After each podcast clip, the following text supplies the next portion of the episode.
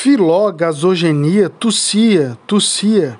Ia golfar novamente, já sentia o gosto de sangue na boca. Meu Deus, quando iria terminar tudo aquilo? Sabia que seu fim estava perto.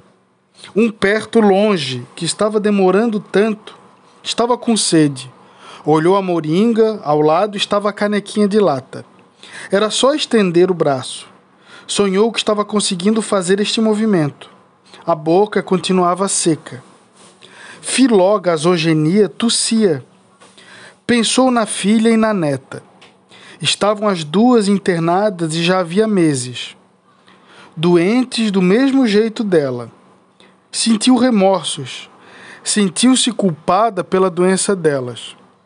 Quem havia adoecido primeiro tinha sido ela.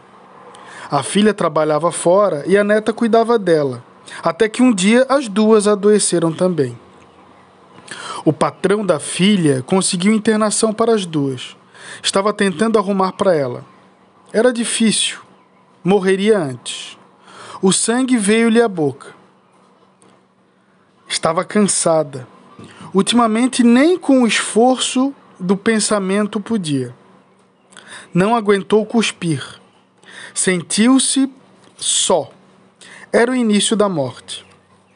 Diz que a morte é um momento tão sozinho, pensou em bondade, que sempre estava com ela nos últimos tempos. Aquele homem era um santo. Pensou em Vó Rita, aquela mulher era uma santa.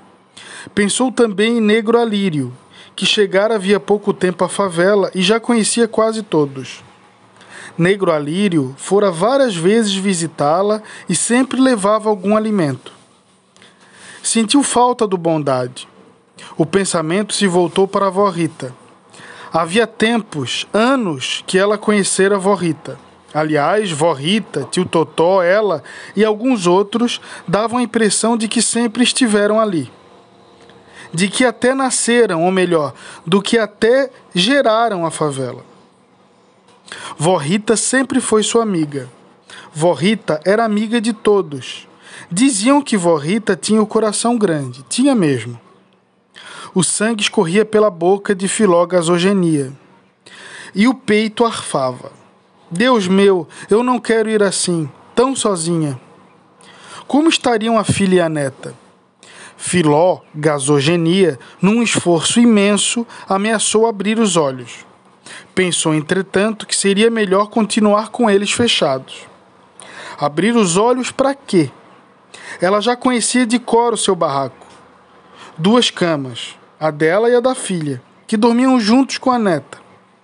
No cantinho, o fogão de lenha e a prateleira de madeira, onde estavam as latas de mantimentos vazias, as louças velhas, as canequinhas de lata e as duas panelas, uma de ferro e outra de barro.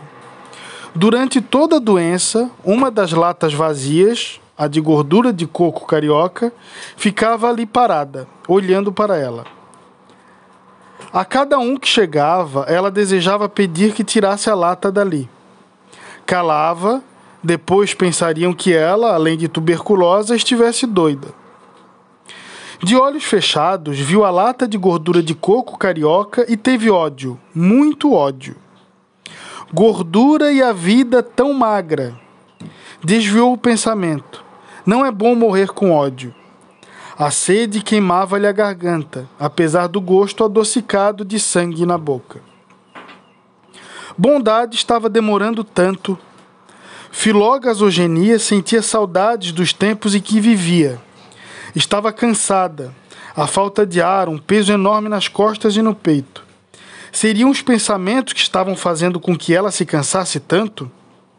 Fechou os olhos, que já estavam fechados, tentando dormir. Era tudo silêncio. Bondade chegou.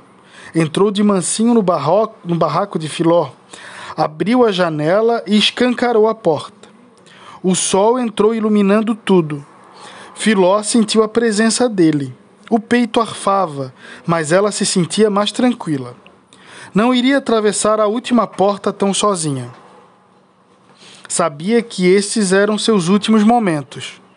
Sentiu saudades da vida, apesar de tudo. Lembrou-se da filha, da neta e do homem que um dia teve e que já tinha morrido havia tanto tempo.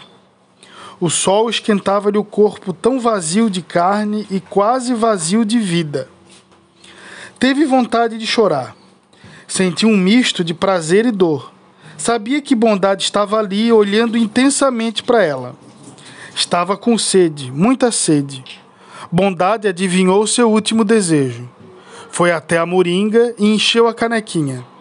E cumprindo o ritual de vida e de morte, lento e solene, susteve a cabeça de Filó gasogenia. Levou a água aos pequenos goles à boca da mulher. Era muito esforço, o derradeiro que ela fazia. O último gole. Ela já não aguentou engolir. Retendo na boca, guardando, sentindo o gosto da terra, sabor impregnado na água guardada em vasilha de barro. Bondade, no último gesto do ritual, baixou lentamente a cabeça de Filó. O silêncio estava em tudo e em todos. Os vizinhos mais próximos, vendo a janela e a porta tão escancaradamente abertas, chegavam. Filó, gasogenia, não percebia mais nada. Atravessava a última porta. O rosto suavizou apesar da dor. Nos lábios, talvez um, um ligeiro sorriso. Maria Nova assistia pela janela do barraco de Filó à passagem da mulher.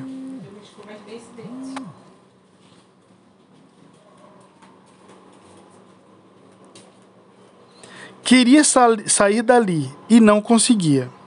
Estava acabando de subir o morro. Sentia um aperto no coração. Sempre que passava por ali, lembrava de Celita, a neta de Filó, que regulava a idade com ela e que estava doente no hospital, igual a mãe e a velha. Viu a janela e a porta do quarto abertas e adivinhou a tristeza. Viu os vizinhos de Filó Gasogenia indo. Maria Nova foi também e da janela assistiu a tudo. Ficou impressionada com a magreza da velha. Olhou a mão da mulher, conseguiu contar os ossos. Como uma pessoa podia morrer assim? Filó sempre trabalhou. Quando estava boa de saúde, a filha saía para trabalhar e a velha tomando conta da neta.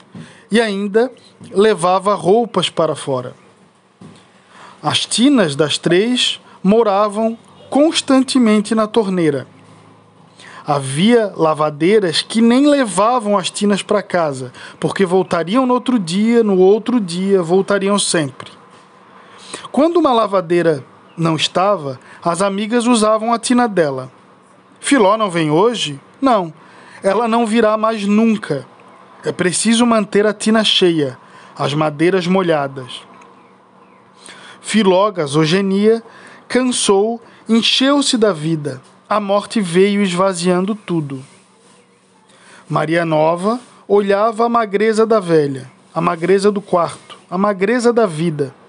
Sentiu um nó na garganta e as lágrimas caíram como gotas de desesperança. Sentiu um dó dos velhos. Lembrou de tio Totó e de Maria Velha. Pensou que seria velha um dia. O que seria quando crescesse? Mãe Joana, Maria Velha, tio Tatão, Todos diziam que a vida para ela seria diferente. Seria. Afinal, ela estava estudando. Maria Nova apertou os livros e os cadernos contra o peito. Ali estavam a sua salvação. Ela gostava de aprender, de ir à escola. Ela gostava de aprender, de ir à escola, não. Tinha medo e vergonha de tudo, dos colegas, dos professores. Despistava-se transformava o medo e a vergonha em coragem. Tinha uma vantagem sobre os colegas. Lia muito, lia e comparava as coisas. Comparava tudo e sempre chegava a algum ponto. Uma vez, uma professora de história falou alto, no meio de todos, que ela era a única aluna que chegava às conclusões. E sempre a professora de português elogiava as suas composições. A desesperança, a tristeza continuavam a cair dos olhos de Maria Nova, turvando-lhe a visão. Ela queria ver tudo. Bondade solenemente segurava a cabeça de Filó. Se vó Rita não estivesse vivendo com outra, seria ela quem estaria ali. Sentiu falta de vó Rita. Não, vó Rita não morreria nunca. Era velha, mas não sentiu dó dela. Vó Rita não lhe passava nunca a impressão de estar sozinha. Olhou a roupa surrada de bondade, a leveza dos gestos dele e pensou que estivesse vivendo um triste sonho. Ele levava a canequinha com água à boca da velha. Por que Filó morria? Por que as pessoas morriam? Ela havia de morrer um dia também.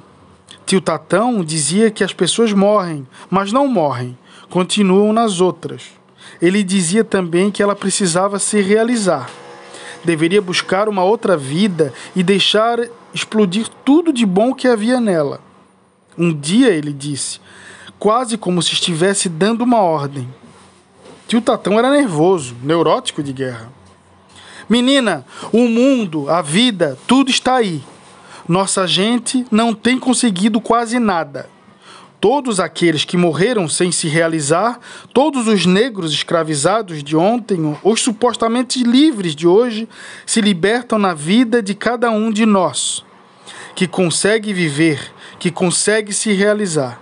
A sua vida, menina, não pode ser só sua. Muitos vão se libertar, vão se realizar por meio de você. Os gemidos estão sempre presentes. É preciso ter ouvidos, os olhos e o coração abertos. Lá estava Maria Nova, de olhos, ouvidos e coração bem abertos, tomando em si os últimos momentos da vida morte de Filó Gasogenia.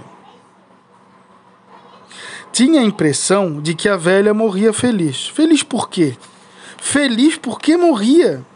Maria Nova não queria morrer. O peito estava a arrebatar de dor. Deus meu, Filó morria. Tantos outros haviam morrido também. Sentiu medo, muito medo, dos outros becos da favela.